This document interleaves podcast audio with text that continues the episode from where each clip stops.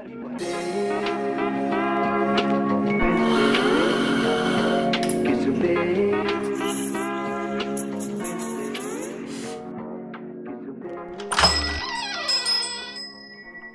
selamat datang di Baca Trisa. Masih barengan gue Jimmy Bayu, dan sekarang gue lagi ada di BSD untuk datang ke So City buat ngobrol sama seorang juri yang super sibuk, yang sekarang lagi sibuk lari, tapi pastinya bukan lari dari kenyataan. Please welcome Rainer Oswald. Betul ya? Betul. Oke. Halo. Apa kabar? Baik ya. So far sang kesibukan apa aja nih Rainer? Selain lari pastinya, karena gue lihat di IG lu kayak wow, selalu kayak updatean soal lari. Kalau lari nggak sibuk lah. Lari mah emang enjoy aja. Oh iya. Sibuk ya. Paling hari-hari ya masih tetap di So City. Ya walaupun gua kalau di sini kan emang nggak meteh. Tadi ada Sylvie kan. Oke. Terus ngurusin masih Bloom Coffee project. Itu kan ya kita juga kayak terutama mulai awal tahun ini 2021 kan ya kayak mulai dari 2020 jadi agak masuk langsung nggak apa-apa nih? Iya nggak apa-apa. 2020 ya overall tau lah ya tahun yang cukup berat untuk semuanya. Betul iya, semuanya buat belum pun ya pasti ada impactnya, cuman ya untung masih thank you masih bisa bertahan banget. Untuk 2021 ini ya kita udah lebih ada planning matang lah, apa aja kayak pins apa aja yang akan datang dan marketing activity-nya kayak apa gitu. Oke. Terus selain itu ya sekarang lagi Spotten untuk consulting-nya juga. Ini kebetulan lagi prepare buat opening satu lagi di Bogor. Itu kenapa waktu kemarin gue sempat lihat IG-nya Spotten lagi hiring ya? Betul. Betul. Itu buat yang barunya itu nanti buat yang di Bogor. Oke. Mungkin ntar kita bahas lagi yang sekarang, tapi gue sedikit penasaran pastinya tentang awal mula gimana ceritanya seorang trainer bisa masuk ke dunia kopi tuh. Dunia kopi ya. Gak sengaja juga kah? Kecemplung juga kah? Sama kayak kebanyakan. Kebanyakan gak sengaja ya? Kebanyakan orang gak sengaja. Berarti ini mulai dari kecil nih, bisa? Boleh. Oke. Sebenarnya emang dari awal tuh udah demen ngopi. Dari awal tuh dari umur 3 tahun. Wow, 3 tahun. Itu nyokap gue yang ngomong sih. Jadi kayak nyokap gue emang demen ngopi kan. Jadi dia tuh tiap hari pasti ngopi. Nah, dia ceritanya pokoknya kalau dia bikin kopi, ditaruh di meja, bentar hilang. Itu waktu gue umur 3 tahun. Ya, okay. Tapi jangan tanya kopinya apa ya, kopi-kopi asal kopi liong bulan, kopi apalah kayak gitulah. Iya. Gitu ya, emang ternyata dari dulu udah demen ngopi. Tapi itu kopi manis sebetulnya atau pahit? Ada gula dikit lah.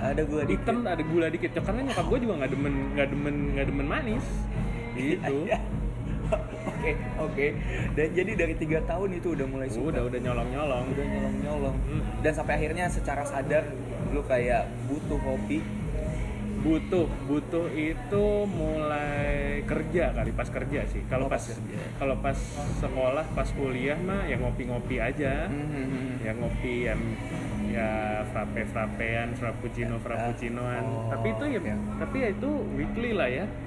Tetap butuh kopi. Kalau misal ke mall kemana ya ngopi gitu. Ya nyokap mah seneng-seneng aja karena dia demen juga gitu kan. Jadi ada teman. Oke. Gitu. Sampai akhirnya kepikiran untuk masuk ke industrinya. Nah itu jadi sebelum gue masuk beneran ke industri kopi nih, gue kerja di perusahaan tepung. Oke. Perusahaan tepung ngurusin ekspornya. Oke. Nah di situ ya lumayan lah, belajarnya lumayan banyak juga, cuman gue nggak lama emang di sana. Nah terus temen gue yang termasuk salah satu partner gue di So City udah masuk sekolah kopi duluan, which is ABCD lah waktu itu. Oke. Dia ngajakin, mau nggak gue udah ngambil nih, bagus buat basic, dia bilang gitu kan. Bilang oh ya boleh.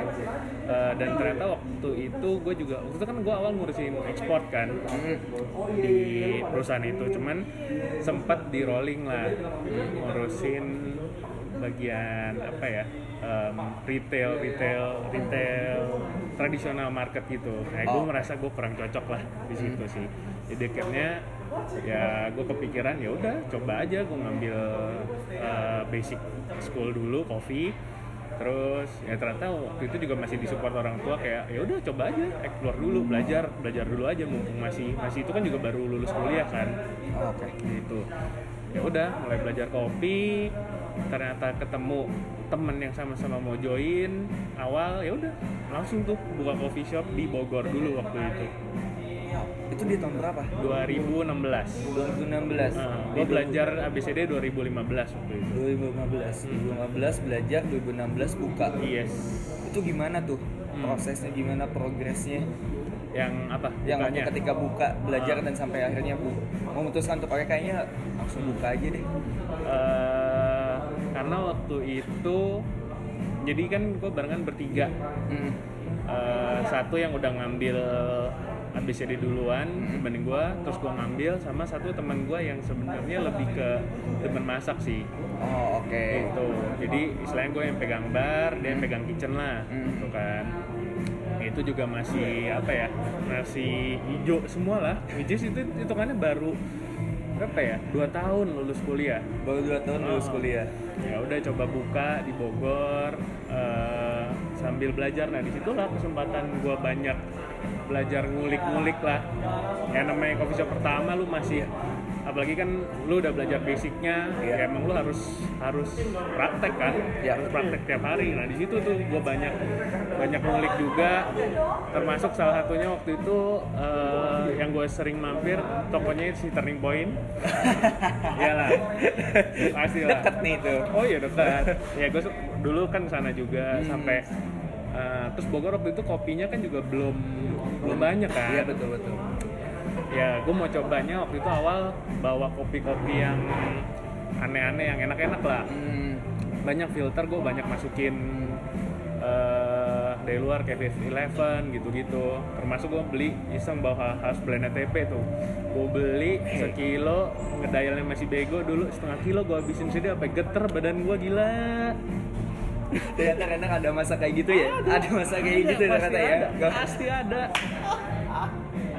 Habisin setengah kilo buat kalibrasi. Iya, geter banget. Iya pasti sih itu. Itu pertama kalinya tuh. Kayak gitu. Iyalah. Tapi ketika katakanlah waktu tahun 2016 gue bawa beans itu ke Bogor, market Bogornya itu udah tahu, udah paham. Sejujurnya belum. Itu emang guanya aja yang BM gitu. Oke. Jadi waktu kesana bawa beans itu si customernya pada kaget dong atau gimana? Lumayan. Jadi yang ya sebenarnya basically masih mirip sama sekarang. Yang demen banget tuh. Cuman dulu jumlahnya lebih sedikit lagi dibanding sekarang kan. Sekarang kan orang makin banyak yang familiar kan sama kopi-kopi luar apa gimana. Dulu ya dikit banget sampai ya yang datang ke gua pun sangat apa ya, niche, tapi yang datang terus, tapi dikit. Ya jadi temen jadinya kan. Emang pasti kayak gitu ya rata-rata ya? Awal-awal pasti begitu. Pasti kayak gitu. Sampai yang awalnya datang, salah satu yang gue ingat, yang benar-benar strangers ya. Kan ada beberapa yang udah kenal, ternyata demen gitu. Kalau yang benar-benar strangers, ada satu rombongan anak SMA waktu itu. Awalnya datang sendiri, rumahnya cuma belakang coffee shop gue yang di Bogor. Belajar latte art kan. Awalnya dia datang malam-malam, belajar latte art, kuring. Oke, demen, tiap hari datang temennya satu, ternyata ketagihan sama espresso. Tiap kali datang double espresso. Datang lagi temennya datang, udah jadi tempat ngumpul. Jadi kayak gitu. Sekali datang bisa ber-8, bisa ber-10, tapi jajan kopi semua. Wah, itu jarang sih yang kayak gituan anak SMA. Biasanya datang 8 pesan cuma 2 ya kan. Itu kopi semua tuh. Wow, seneng sih. Iya. Ya lu happy di saat-saat kayak gitu kan. Gitu. Nah, katakanlah waktu itu di Bogor udah mulai, udah running sambil belajar dan lain sebagainya. Momen dimana pada akhirnya lo mutusin untuk lebih mendalami gitu, untuk katakanlah masuk ke bagian kompetisinya. Itu momennya kapan tuh?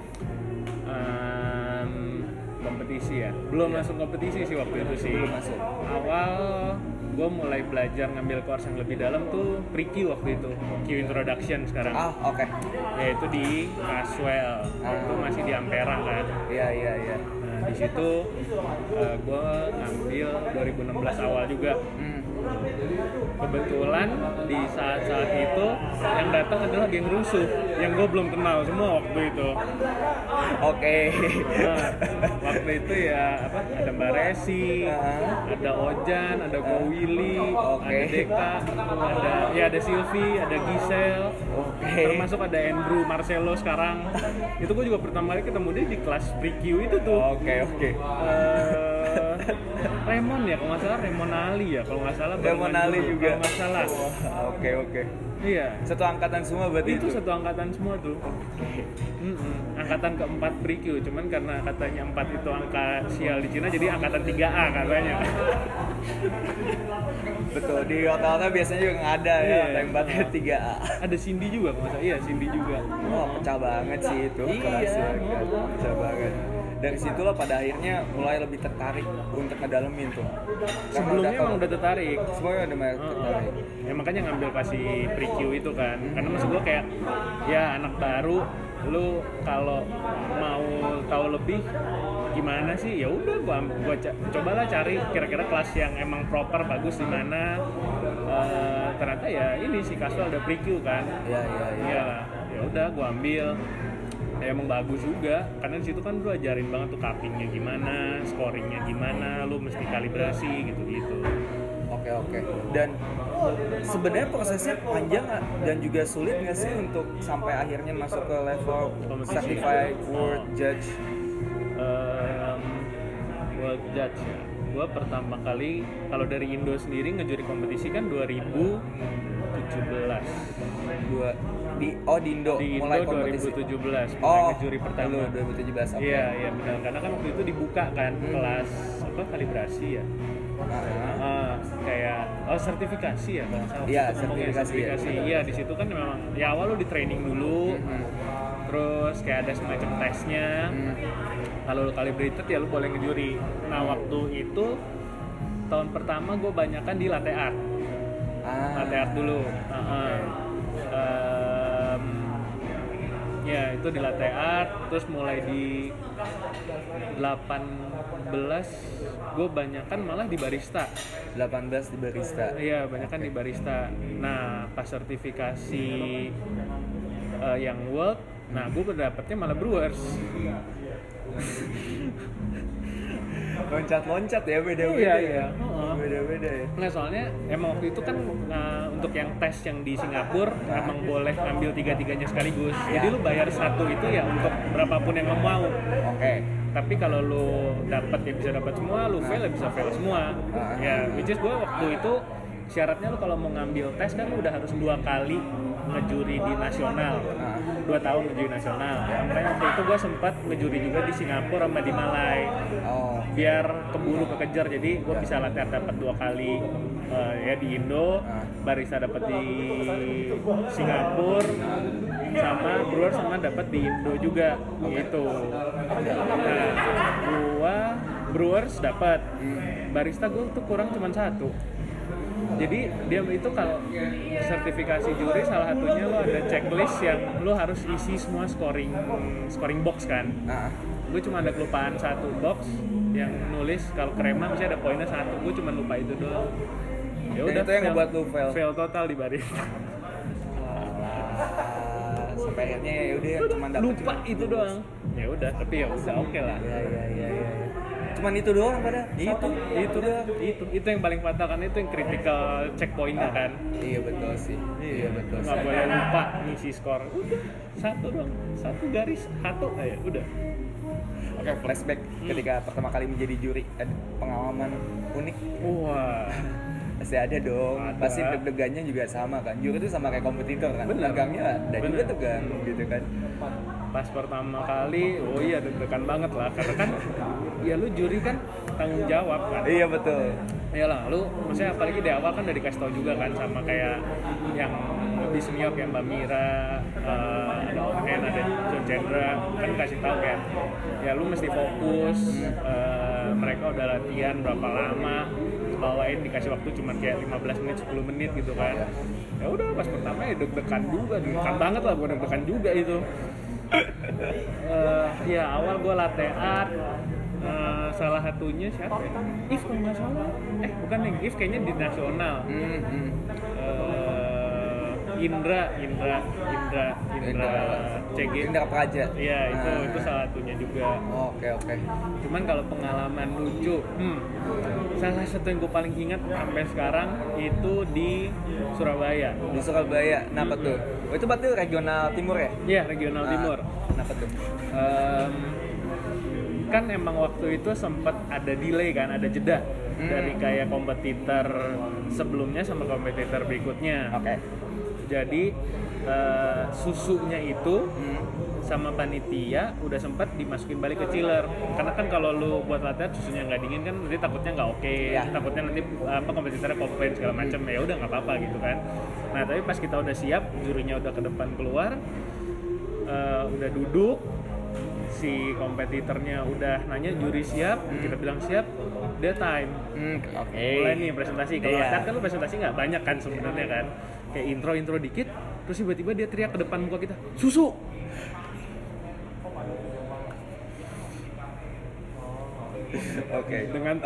Dengan tangannya nodong ke gua, dan waktu itu gua sama Sylvie, pas sama Sylvie panelnya, ditodong susu, dia, mamam lu, kita ngapain gitu kan. Wah ya udah kita diem, ya mau ketawa juga sih jujur aja kayak, waduh dianya panik, ya udah kita megang papan sambil agak goyang-goyang kecil badannya, untung chillernya nggak jauh dari dianya. Oh jadi bisa ngejar dia. Baru dia ngambil ke belakang. Cuman ya waktu pas di stage lu ditodong susu gimana tuh? Iya itu PR juga sih, itu kocak kan, iya. Yang unik-unik sebenarnya yang kayak lucu-lucu kayak gitulah. Iya. Tapi selama dari tahun 2017 sampai katakanlah waktu kemarin ya, kita sebelum pandemi, ketika kompetisi pasti perkembangan atau perbedaan lumayan udah cukup jauh lah ya. Cukup jauh. Dari segi kesiapan lah seenggaknya gitu. Jauh dari 2017 terutama kalau regional 2017 tuh masih besar lah gapnya, bisa dibilang kayak yang udah paham banget rules-nya sama yang kadang ikut tuh masih ikut doang, itu kan kelihatan kan yang kayak ya udah dia bawa ngomong seadanya, masih banyak jeda-jeda kosong gitu. Tapi sekarang ya walaupun di 2020 ini nggak ada regional, tapi kan gue sempat ngejuri beberapa kali yang lokalan gitu loh. Iya. Bukan regional resmi. Iya. Semacam crowddown kayak gitu. Open service juga. Oke, kemarin contoh yang Sleman lah. Sleman Brewers. Itu kan dia yang bikin komunitas lokal. Oke. Tapi kalau ngeliat levelnya sih udah bagus banget sih. Dari segi kesiapan presentasi, dari kopinya mereka udah prepare banget. Jauh lebih rapi gitu. Tapi yang sebenarnya agak sedikit penasaran sih, kan yang kalau ngomongin soal kompetisi, kayaknya semua orang antusias ya. Kebuktian dengan hitungan menit tuh slot pasti habis terus gitu untuk ukuran regional gitu. Apakah mungkin nantinya kedepannya tuh bakalan si kompetisinya diperbesar mungkin sih slotnya, atau kayak udah kayaknya mentok segitu aja nih? Diperbesar ya. Sebenarnya sih salah satu mungkin yang terbanyak tuh di 2019 termasuk banyak ya yang ikut. Iya 2019 ya. 2019. Karena kan IO-nya sempat dari 2017 kan udah dipegang BGI itu. Nah itu kan 2017 kayaknya masih full BGI. Gua agak lupa, sorry kalau agak salah ya. Cuman di 2019 itu udah mulai dibantu sama komunitas lokal. Makanya kayak di 2019 di Bandung sama di Makassar itu udah sama anak-anak komunitas Makassar sama Bandung gitu. Jadi makanya itu peserta regionalnya pun udah banyak sih. Memang kita nyari yang kayak gitu. Nah, makanya di 2020 ini sayangnya jadi agak sedikit lagi karena kan persiapannya terlalu mepet kan waktu itu kan. Iya sih. Iya. Sebenarnya kalau mau bilang mau banyak, pengen banget. Cuman ya itu challenge-nya banyak lah, lu dari logistik, dari venue, dari ya produksi dan lain-lainnya. Itu emang udah harus dimasukin kayak apa ya, acara planning tahunan sih ya, yang harus diperhatiin banget lah gitu ya, mungkin sama either XCI atau IO lainnya gitu sih. Iya. Nah, sekarang gue pengen ngebahas lagi soal jurinya sendiri. Kan bisa dibilang kalau ngomongin soal industri kopi banyak kan. Karirnya lu mau jadi apa? Mau jadi entah itu mau jadi owner lah, entah itu mungkin lu mau jadi SPV lah atau kompetitor lain sebagainya. Untuk masalah juri ini sendiri, kalau misalkan memang ada yang kayak oke, gue mau masuk industri kopi, gue kayaknya mau jadi watch judge. Itu sebenarnya menjanjikan nggak sih? Ada nggak sih? Menjanjikan in terms of apa nih? Untuk secara karir pastinya, terus juga pastinya soal keuangan, karena pastinya butuh juga pasti soal itu. Itu semua menjanjikan nggak sih semuanya? Kalau karir ya, karir gue bisa bilang menjanjikan, karena maksudnya di situ. In terms kalau lu misal nyari ilmu, nyari pengalaman, nyari kenalan, itu besar banget sih. Ya dong, karena di situ lu kenal orang yang udah emang udah pro, udah malang melintang lah di sana. Bahkan kayak tahun 2020 ini kita ketemukan world rapnya si Josu. Dia termasuk salah satu orang yang bikin rules-nya si WDRC gitu. Kayak lu ada yang bingung, ya lu udah ketemu orang yang tepat buat lu nanya gitu. Jadi nggak multi interpretasi. Kadang kan lu ada yang ngomong kayak, oh acidity tuh gini loh nilainya, oh body tuh nilainya enggak, tapi body tuh gini. Nah kalau udah ketemu kayak dia, lu nanya dia udah selesai, udah jelas. Dia termasuk yang bikin rules, lu mau expect apa lagi gitu kan. Iya. Kalau lu bilang in terms of keuangan, kalau lu emang fokus mau cari duit, jujur gue bilang bukan. Oke. Karena apa ya, jangan dipikir masa kita jadi juri terus kita bisa enak leha-leha. Enggak sih, jujur buat gue, kalau gue buat personally, gue ini mau jadi juri waktu itu tujuan gue belajar. Gue benar mau belajar kayak gimana sih orang nilai kopi itu yang bagus, kayak gimana apa namanya, aspek-aspek apa aja yang harus benar-benar lu perhatiin buat kopi yang enak kayak gimana gitu. Bagus lah kalau enak, preference ya. Iya. Apa? Terus kalau uang malah lu banyakan keluarnya sih, gue bilang ya. Banyak keluarnya malah ya daripada yang didapat ya. Satu, lu kalau misal mau ikut yang lokal, lu daftar, lu bayar. Iya. Habis itu lu dapat slotnya, kalau misal bukan di kota lu juga harus transport dan akomodasi. Iya. Belum lu jajan sana sini. Si mungkin lu cuman ke venue hotel. Enggak mungkin. Enggak mungkin dong. Udah tuh, oke, lu dapat di situ. Terus lu ngejurinya dong abis itu pasti dong, lu kalau misal lu dapat pasti mau ngejurinya dong. Iya, betul. Kalau lu di kota yang sama mending. Tapi belum tentu lu nggak sewa hotel, kayak gue aja kadang kalau ke Jakarta gue tetap masih hotel juga, karena lu pagi. Iya betul sih. Kalau kompetisi jam 9 lah, jam 8 biasa. Lu kalibrasi minimal jam 7 kan? Iya betul. Dan lu nggak mungkin datang jam 7-nya, selambat-lambatnya setengah 7 deh. Iya sih. Iya kan. Lagian juga pasti capek juga kan. Bener. Dan itu continue bisa 3 hari, bisa 4 hari. Iya. Terus itu baru dalam negeri. Yang luar negeri gimana? Even gak sampai yang level world. Kalau kayak gue kemarin gue mau ke Singapura, yaudah itu semua gue sendiri. Oke, berarti sekarang jadi pertanyaannya, ketika lu jadi juri, apa yang lu cari? Kalau gue tadi ilmu. Gue terutama ilmu. Buat gue kalau kayak ilmu dan pengalaman ya, kalau kayak kenalan buat gue itu jujur bonus. Karena ya gue pengen tahu aja emang yang standar yang bagus itu kayak apa gitu sih, specialty competition coffee itu kayak apa gitu. Iya. Dan emang selalu berkembang gak sih tiap tahun, kayak ada aja gitu yang baru. Kalau tren pasti berubah banget lah. Iya. Dari awal lu sangat mengembrace kopi-kopi yang wash, elegan gitu kan. Iya. Terus sekarang tiba-tiba bisa natural, funky. Iya, funky. Kayaknya nggak ngejreng nggak asik nih. Iya. Terlalu santai nggak oke nih. Iya. Trennya ke sana. Nah, sekarang kita pindah dulu dari masalah juri ke masalah lo yang lagi megang 3 tempat ya, betul ya? Ada So City, Bloom sama Spotten, lebih ya. Gue penasaran sama yang Spotten karena lo lagi hiring. Kalau ngomongin soal staff, biasanya yang gue cari kayak gimana tuh? Oke, staff yang gue cari kan pasti ada macam-macam nih. Lo speknya kan macam-macam, ada yang head, ada yang barista aja gitu kan.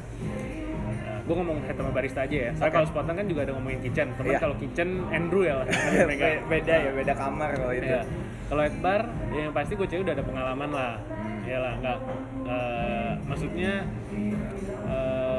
karena kan kalau ini gue udah cari tempat buat operasional, bukan buat dia coba-coba lagi. Emang dia udah harus perform gitu loh. Tapi kalau head bar bukan berarti gue nyari tuh yang bener-bener dia jago banget kopinya ya. Karena kalau dari head bar yang gue cari dia bisa manage. Dia bisa manage tokonya, dia bisa manage orangnya, dia bisa manage administrasi, jaga kos segala macam. Itu yang lebih gue pentingin. Maksud gue kalau kayak dia basic kopinya standar, ya nggak apa-apa. Toh biasanya tempat itu masih gue masih runningin juga. Tergantung lah kontraknya. Awal gue pasti ada kayak maintenance berapa bulan gitu pasti kayak gitu. Nah terus kalau yang kayak barista, gue lihat juga komposisinya gimana. Kalau misal dari kayak headnya sendiri belum yang terlalu gimana, gue pasti nyari yang istilahnya agak senior baristanya. Dari segi kopinya pun bagus, ngedial bisa, latte artnya asal rapi aja, gue nggak minta yang aneh-aneh gitu. Ya kan, ya pasti lu butuh yang buat present juga kan.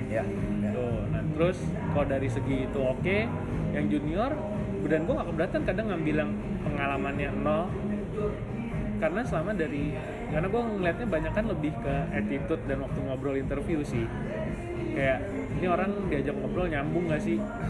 Ya dong kayak gue nanya apa, dia jawabnya apa, terus ya kadang ada yang gue iseng, gue lempar topik apa dan nanggepinnya gimana, kayak gitu sih. Gue lebih nyari nyambung nggak? Iya.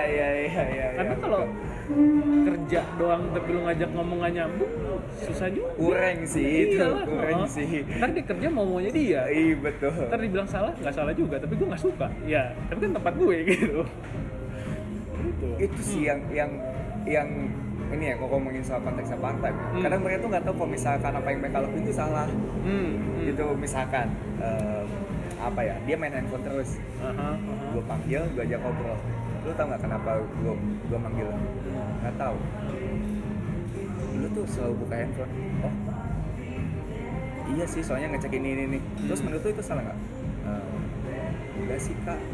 Soalnya juga aku kerjanya masih aman.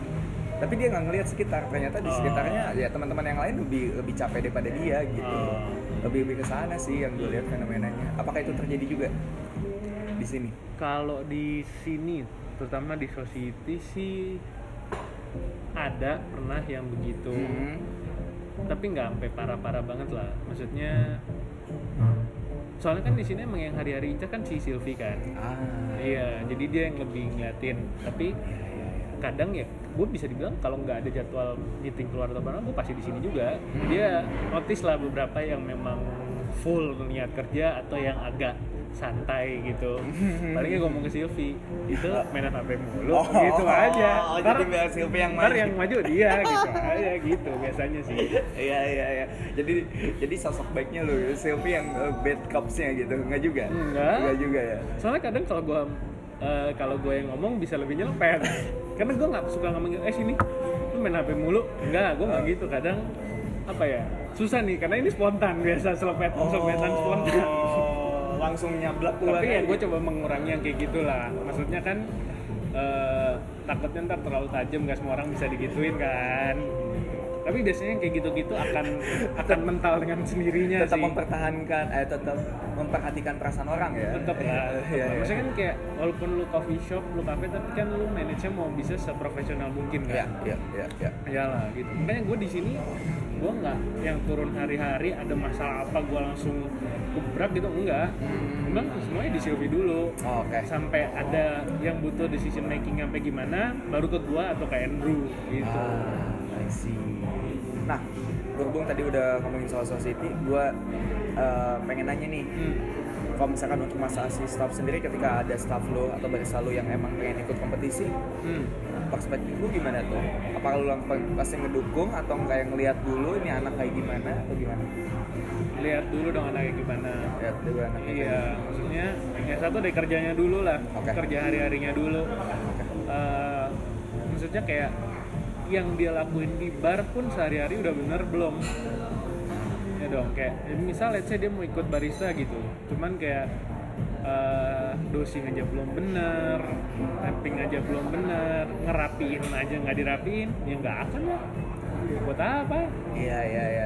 Ketika dia udah bilang pengen ikut kompetisi, pasti lu perhatian lu lebih fokus ke dia berarti ya. Gua tanya dulu tujuan lu mau ngapain. Iya. Kan kayak kompetisi mau ngapain gitu dulu. Bukan gua tanya gitu bukan berarti nggak boleh. Nah, gua mau tahu dia benar mau ngapain nih.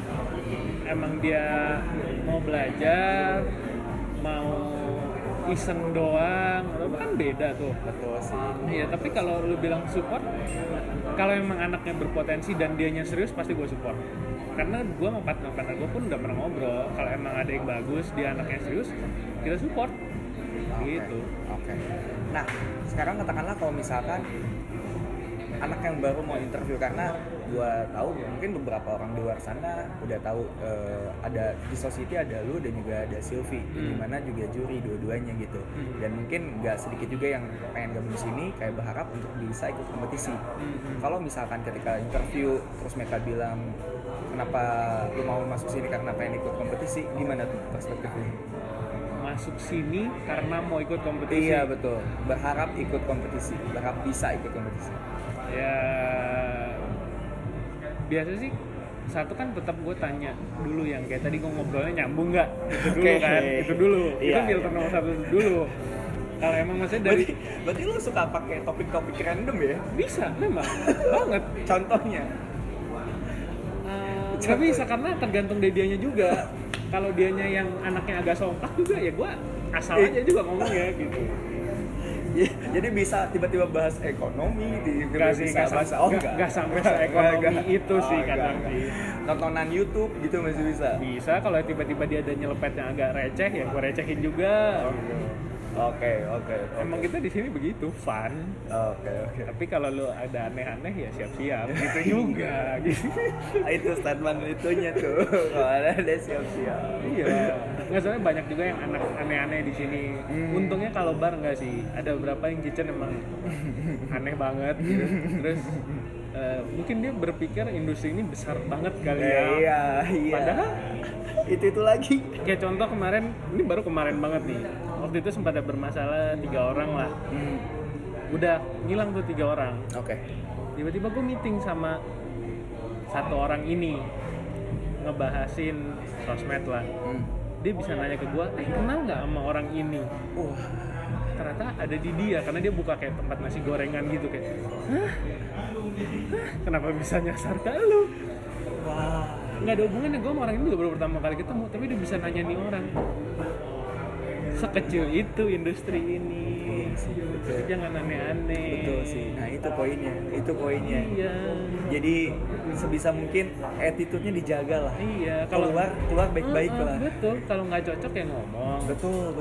Kalau emang bisa diselesaikan dengan baik-baik ya kan lebih oke daripada lu blar sembunyi-sembunyi atau kayak gimana. Iya.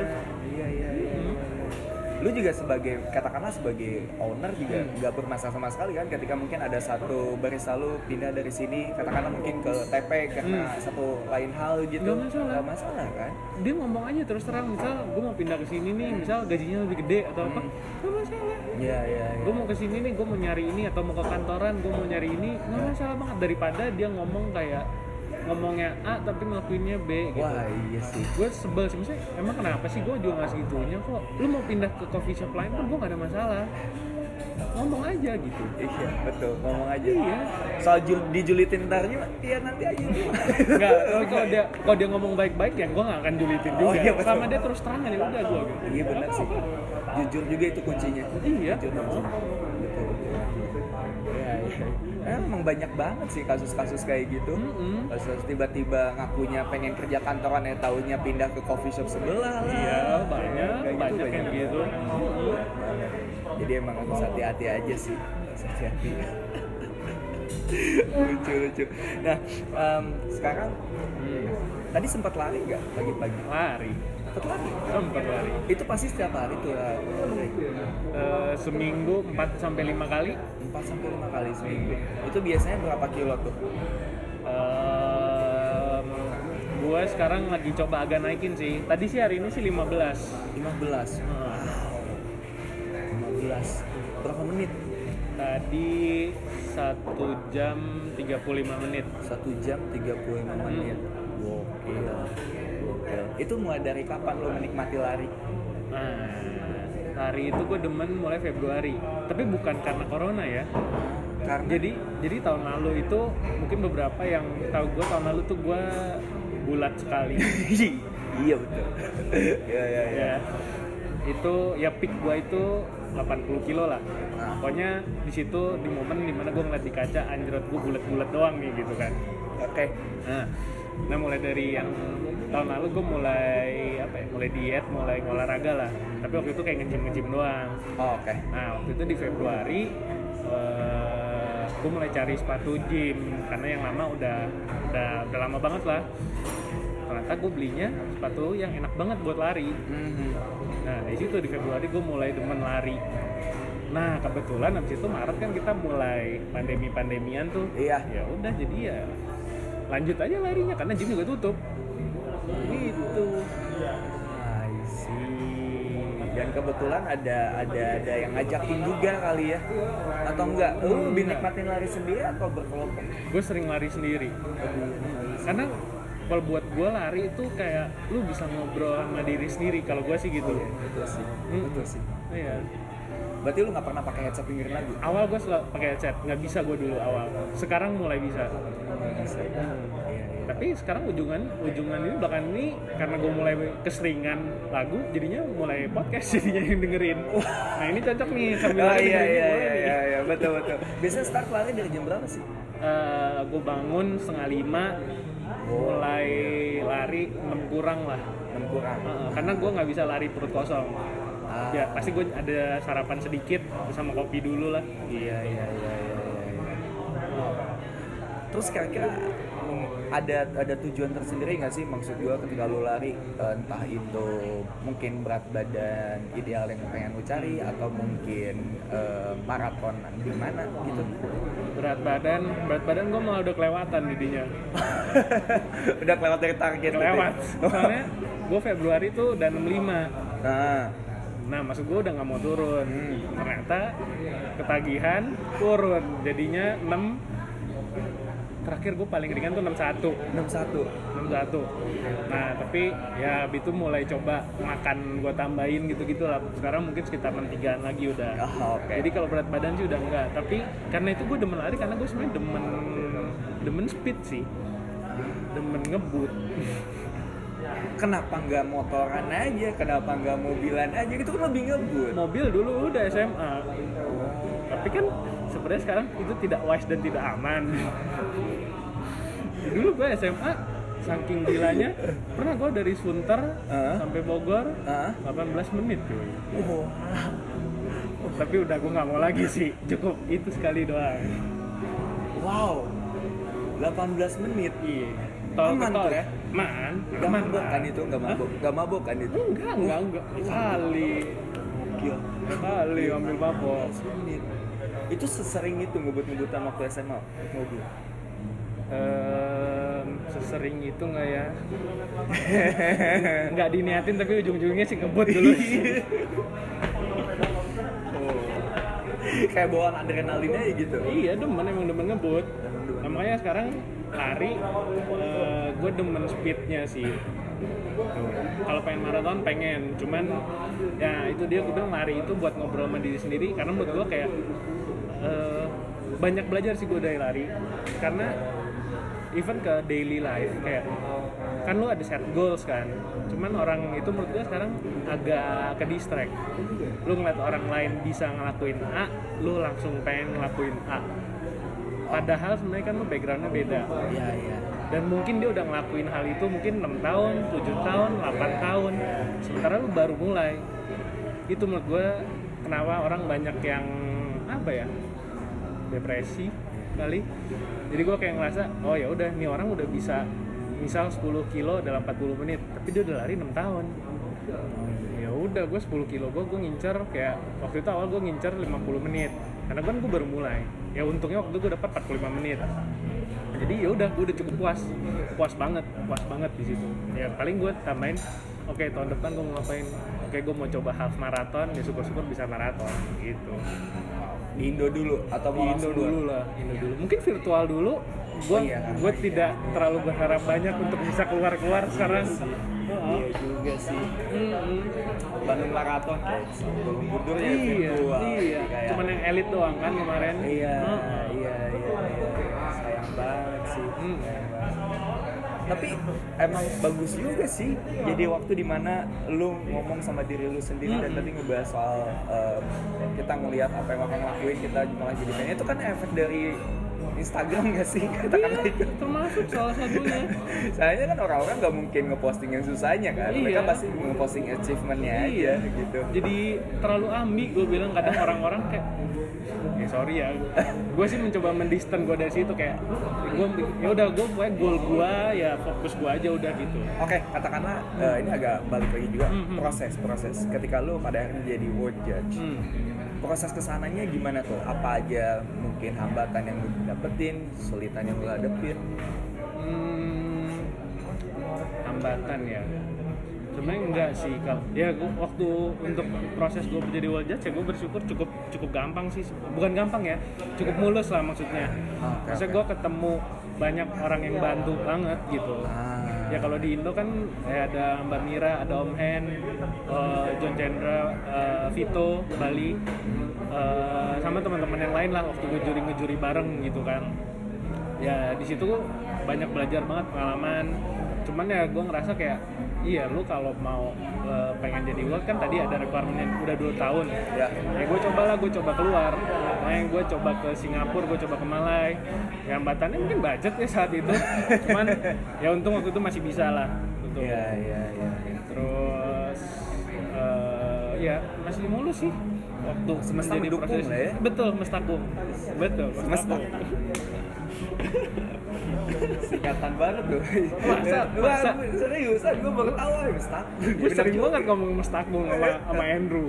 Biasa kalau gue BM sama Andrew ujungnya dapat. Aku bilang ini mestaku banget Drew gitu. Lebih enak sih. Edgy ya. Mestaku. Oke, gue pokoknya. Ngomongin soal masa sekolah lu. Kayak tadi kan ngomong terus doyan banget ngebut-ngebutan. Sering trek-trekan berarti. Enggak juga. Motor gua enggak. Cuman mobil doang. Tapi enggak ngetrek, itu gak cuman pulang aja dari Sunter ke Bogor naik tol udah gitu doang. Enggak balapan ya, kalau ketemu yang sama-sama ngebut ya pernah. Tapi bukan gue ikut event trek-trekan drag gitu nggak pernah. Cuman ke bawah panas mungkin nggak? Iya jelas. Kalau misalnya di tol kan ketemu yang set gue kejar nih. Jelas kalau itu pasti. Sampai sekarang nggak? Nggak sekarang. Ada lah pernah, cuman nggak kayak dulu. Kalau dulu tuh yang bener-bener bisa sampai lu pepet, bisa. Iya dulu pernah sih. Ini gue cerita nggak ya? Nggak, dulu ada yang ya pas di tol juga. Ya. Gue nyalip biasa, dia motong di depan gue langsung. Ya gue pepet aja ke bahu jalan. Pas di depannya ada mobil pickup berhenti, gue rem abis. Tapi untungnya dia nggak kena kenapa-napa dia bisa, karena di ujung-ujung terakhir gue nggak tega, gue lepas rem gue jadi dia bisa masuk ke belakang gue lagi. Maaf ya. Gokil. Sekarang udah enggak sih. Sekarang enggak kayak gitu. Jangan stuntman Fast Furious nih. Pengen juga. Nggak, gue pengen jadi pembawa acara Top Gear aja, itu lebih seru. Grand Tour tau nggak? Pernah dengar, ya, tapi nggak ngikutin. Ya acara mobil, tapi yang MC-nya 3 orang tua somplak gitu juga lah pokoknya. Nonton deh, itu very entertaining sih. Iya. Berarti lo sesuka itu sama mobil? Mobil suka, tapi kalau sampai ngomprek sampai modif gue nggak sih. Demen ngikutin teknologinya aja gue. Demen ngikutin teknologi. Makanya kayak tadi gue sepatu, gue juga demen. Ya gue cukup demen sneakers, tapi nggak sampai yang koleksi sampai terlalu banyak, karena gue lebih demen ngikutin sneaker teknologinya. Kayak misal dulu Ultra Boost, gue tertarik busnya. Terus Adidas yang 4D, gue beli karena 4D-nya.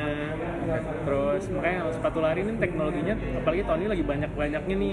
Kayak Vaporfly, ada yang Zoom X gitu-gitu. Itu gue demen ngikutin, tapi kalau yang kayak Jordan atau apa gue enggak, karena yang menurut gue sih itu style aja lah. Oh, iya, bukan teknologi, makanya kayak gitu gue nggak beli. Gitu. Dan lagian juga kayaknya lu lebih preference untuk ya sekalian style dan running juga nggak sih? Karena kan kalau Jordan katakanlah ya udah mungkin basket aja gitu. Iya. Lebih ke sana ya. Tapi kalau misalkan waktu sekolah dulu nakal-nakalnya Rainer tuh kayak gimana tuh? Aduh. Sekolah gue baik-baik kok. Sekolah baik-baik gue. Diajak cabut baik. Diajak kemana baik gitu. Sekolah.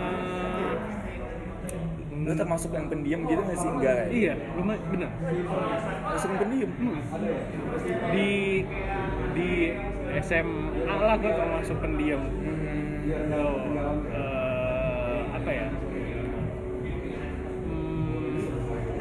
Ya karena gue SMA dulu ya belajar aja sih, biasa aja. SMA di mana sih? Gue di Bogor, Regina Pacis Bogor. Iya. Terus kuliah jurusan apa? Kuliah, nah gue di Prasmul. Oh, gue Prasmul bisnis. Prasmul bisnis. Iya. Terus pada akhirnya, tapi emang orang tua pun mendukung ya ketika lu terjun pada akhirnya ke kopi ya? Iya, karena kan ya emang terutama bokap gue pengen gue bisnis sih gitu, bukan kerja aja apalagi di kantoran gitu, makanya dia dukung waktu itu. Iya. Wow, menarik sekali. Oke, kalau misalkan kayak gitu, karena obrolan kita udah 45 menit, baik. Sekarang mungkin kita ngebahas sesuatu yang mellow-mellow dulu. Kita masuk ke goreng aja, question of love. Seperti biasa bakalan ada beberapa pertanyaan soal cinta. Untuk yang pertama, apa arti cinta menurut seorang Rainer? Apa arti cinta? Iya. Orang banyak kan jawab apa sih? Beda. Oke, buat gua cheesy nih gua jawabnya nih nanti nih. Iya, enggak apa-apa. Banyak yang cheesy kan? Enggak apa-apa ya. Banyak. Geli-geli kok. Jawabannya. Buat gua damai sih. Damai sih. Iya. Iya. Jadi ketika lu, maksudnya konteksnya ini cinta dalam pasangan ya? Pasangan, iya. Ketika lu cinta sama seseorang itu, ketika lu bareng dia, lu ngerasa kayak damai aja gitu. Gak ribet, gak drama-drama gak perlu. Gimana ya? Ya karena, ya dulu adalah pernah beberapa sebelum sama Sylvie pastilah menyenangkan, cuman mungkin setelah makin lama kayak lu nambah pengalaman kayak kayaknya yang gue butuh bukan yang seru-seru gimana, tapi ya udah yang nggak ribet berantem menurut gue itu sangat penting. Betul sih. Iya, kayak pacaran berantem mulu kayak apa sih gitu. Ya kalau awal berantem wajar lah pasti. Yeah. Penyesuaian banyak banget. Cuma ya setelah lama-kelamaan kayak buat apa sih gitu. Kan lu pacaran maunya sama-sama happy kan ya. Iya. Kapan lu nyadar kalau kapan lu nyadar cinta itu ya damai? Itu damai. Berarti ya. Ini melo dan sangat private, tapi nggak apa sih. Ya mungkin ya pas awal PDKT sama Sylvie kali ya. Pas PDKT sama Sylvie. Karena pas awal PDKT ini juga kayak ini enak gitu. Oh, gua tahu kenapa lo sering ke Turning Point. Nyambung ya, gua tahu. Nyambung ya. Iya. Habis dari Bogor ya? Betul. Dari Bogor ke TP. Betul. Wah, dekat sekali ya, Bang. Oh, banget. Bang. Aduh, lucu. Lewat 3 provinsi aja gitu. Kan Bogor, Jakarta, Banten. Oke. Ya. Perjuangannya lumayan ya. Lumayan. Nah, tapi ya untungnya sama dianya bukan gampang ya, smooth lah. Ngalir gitu aja. Maksudnya ya sebelum masih pun pernah sama orang lain mencoba, cuman kok kayak kadang responnya kadang positif, kadang enggak gitu. Males gak sih yang kayak gitu? Males. Ribet. Males menurut gue sih, apalagi udah umur waktu itu kan gue berarti mulai 25 ya. Kayaknya udah bukan waktunya lagi deh lu cari cewek iya enggak gitu loh. Kalau mau ya mau, enggak ya enggak aja gitu loh. Menurut gue sih gitu waktu itu. Iya betul. Udah capek ya. Capek sih. Udah capek. Ya? Capek sih. Nah waktu itu dia menunjukkan dia mau, walaupun kalau dia emang tipikalnya lagi kerja banget. Jadi kalau dia lagi shift, udah tuh lu jangan ngarep dibalas, kecuali ada sesekali ya buat gue, oh ya bagus, udah buat gue happy udah gitu. Tapi abis dia shift, ya udah dia balas lancar. Ya udah buat gue itu sinyal positif. Gue ajak jalan, mau gitu. Gitu. Soalnya hitungnya LDR ya. Walaupun masih dalam kawasan Jabodetabek. Enggak juga. LDR enggak lah, gue masih sama LDR. LDR itu buat gue yang lu enggak bisa nyamperin anytime. Buat gue itu LDR. Oh, iya. Iya. Lalu pertama kali ketemu Sylvie itu di mana? Pas Preview Caswell 2016. Di situ. Jadi di kelas itu memang sangat apa ya, meaningful buat gue karena gue ketemu ya termasuk yang lain-lain ya. Terutama tapi ketemu Sylvie sama ketemu Andrew sih. Yang dimana satu partner. Iya, sekarang jadi satu partner. Spotten di So City, yang satu jadi partner hidup. Alhamdulillah ya begitulah ya. Iya. Dari situ pada akhirnya nanya lah kerja di mana dan sebagainya, dan akhirnya nyamperin ke TP terus. Ketika PDKT atau ketika pertama ketemu yang ngebuat gue tertarik sama Sylvie apa? Lucu sih, karena lucu aja. Iya. Apa ya, dia kayak ya waktu di kelas ini dia diem-diem aja sebenarnya. Tapi mungkin karena dia kelihatannya orangnya serius kali ya. Iya, kayak ya tadi gue bilang lagi belajar banget, lagi kerja banget. Cuman lagi nyantai pun nyantai gitu. Sesuai kondisi ya. Iya, banget. Dan dia bukan yang TP-TP banget gitu loh orangnya. Nah mungkin kalau orang yang gak kenal bakal bilang dia kayak galak gitu. Gue inget banget waktu di TP ada satu partner yang kebetulan juga kena sama Sylvie juga. Dia diajarin filter sama Sylvie, dia bilang Sylvie galak banget taruh itu. Udah mau ngajarin filter, terus si partner itu gak bawa apa-apa. Sylvie cuma bilang, lu gak akan nyantet. Cuman gitu doang, padahal kan sebenarnya biasa ya. Bener. Cuman mungkin kami biasa. Tapi emang muka dia kadang begitu. Iya. Tapi kalau misalkan grinder nunjukin rasa sayang itu kayak gimana biasanya?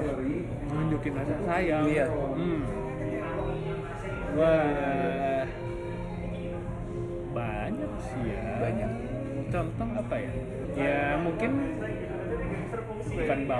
bukan selalu kasih barang ya, cuma maksudnya kayak ya apa yang dia suka ya ayo gue lakuin gitu loh. Karena dia kan emang ada beberapa particular hobi, dia senang apa ya gitu, gue ayo, dan gue pun enjoy ngelakuin itu gitu loh. Karena saat gue ngelakuin yang gue suka, dia pun nggak masalah.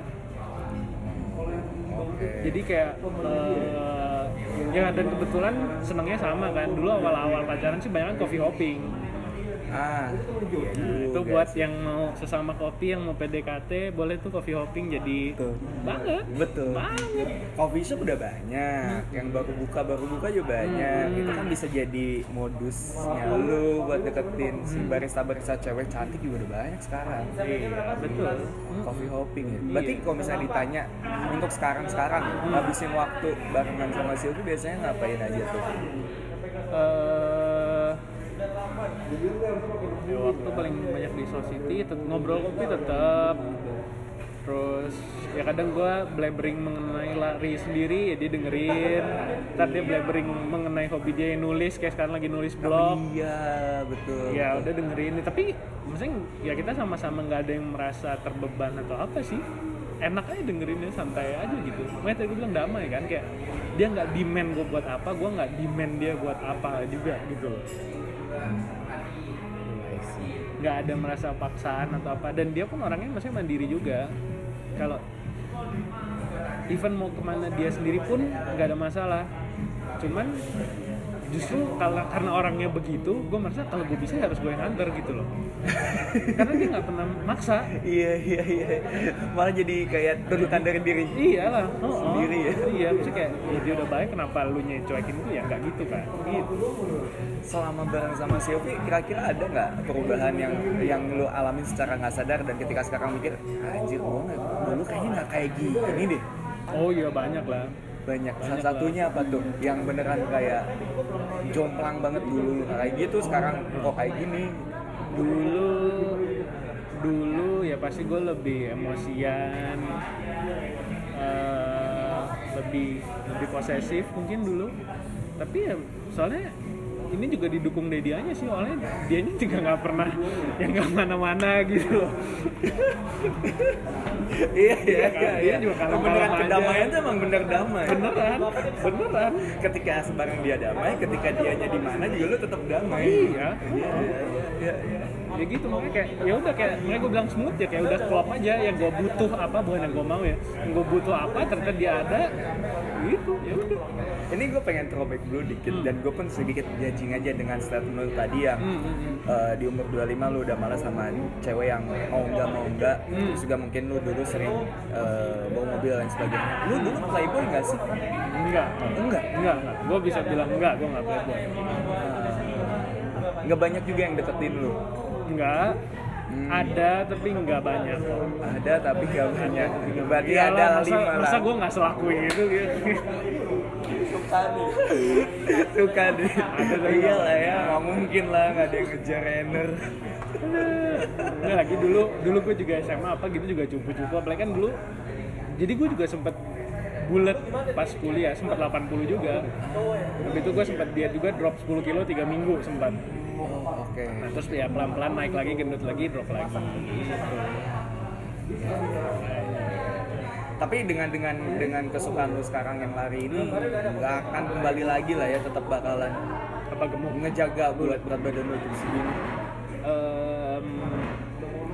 Ya masih kepikiran sih, takut gemuk kadang. Ya karena gue sekarang juga udah banyak. Karena gue malah takutnya jadi kalau lu lari lu kurang makan lu juga pasti nanti takutnya body lu yang breakdown kan. Ya itu. Cuman ya so far sih masih stabil lah. Takut gemuk masih ada, takut gemuk. Apalagi makanan gue belakang juga udah agak brutal. Terus Sylvia mulai ngoceh-ngoceh, makanan aku jadi banyak juga gitu. Saya ngikutin pace lu ya. Iya mau nggak mau kan makan pasti bareng kan, pasti sering bareng kan pasti. Iya. Yang dulu gua makannya diet porsinya dikit, sekarang mulai nambah gitu. Tapi ketika lu gemuk,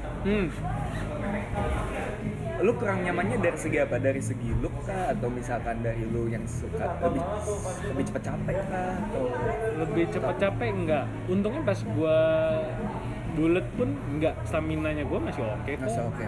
Cuman gua lebih enggak senang waktu gua ngelihat pakai baju aja. Nah tadi gua bilang pas kuliah gua pernah bulet, terus udah pernah drop. Jadi gua sampai sekarang tuh baju gua komplit dari M. Kuliah gua pernah beli S, cuman sekarang udah enggak. S, oke. Pernah gue kuliah S, M, L, XL gue enggak sih. Iya. Makanya terus begitu pas gue mulai naik lagi ke 80, yang baju M gue udah mulai teriak-teriak gitu. Oh ya udah turunin lagi gitu. Wow, fluktuatif sekali ya. Lumayan, ya walaupun lama. Gue terakhir paling kecil tuh berarti ya 2014 lah. 2014. Itu pas turun-turunnya. Tapi pas kerja ngantor, pas awal-awal mulai buah kopi kan udah tuh makan kan nggak jaga tuh. Iya. Apalagi pas awal-awal masuk Serpong balik, ketemu perbabian, ajar terus. Itu sih yang jahat. Oh itu hajar terus. Itu sih yang jahat. Ya. Oke, balik lagi ke goreng. Satu momen yang pasti bakalan lu selalu inget ketika bareng Sylvie, ada nggak? terlalu cepat buat dijawab kali nggak ya? Terlalu cepat dijawab. Nah, masih belum ada. Masih banyak yang menyenangkan dan yang nggak tahu nanti kita panjang kan. Oke. Ya juga sih ya. Karena hubungannya pasti masih panjang juga. Oke. Kalau misalkan kayak gitu, ini menjelang beberapa pertanyaan terakhir. Mungkin untuk sekarang ada update lagi lanjutan dari yang tadi di awal untuk So City, Bloom dan juga Spotten. Ada yang mau disampaikan mungkin untuk update? Atau dari ilunya juga untuk update ya. Bahkan ada sesuatu apa? Ya kalau buat Spotten nanti akan ada opening cafe baru di Bogor. Planningnya sih mungkin akhir Januari atau awal Februari. Kalau belum ya tunggu koleksi green barunya yang lucu-lucu. Pangki nih. Mudah-mudahan nyampe ke titik temu ya. Oke, tenang, ntar disenggol dulu aja sama Winnya. Oh siap, tenang. Dicolek dulu ya. Kalau So City ya paling ya kita ada plan nantilah kalau So City. Oke. Tapi lagi disiapin. Jadi tunggu kejutannya nih. Oke. Buat pertanyaan terakhir nih Rainer. Kalau dibaratin kopi. Apa sorry? Kalau dibaratin kopi, lu kopi apa?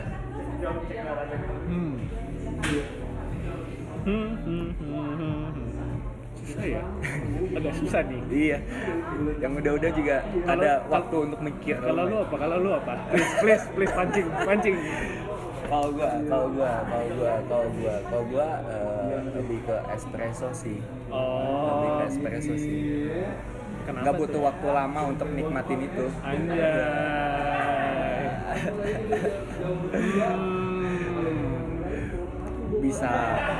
Bisa menu minumannya, bisa beansnya kayak waktu itu siapa ya, Miki sama Yesi, mereka sing originnya bahkan. Kalau kopi apa? Mulai dapat sih tapi lagi mikir bentar ya. Gak apa-apa. Take your time. Bisa diedit ntar.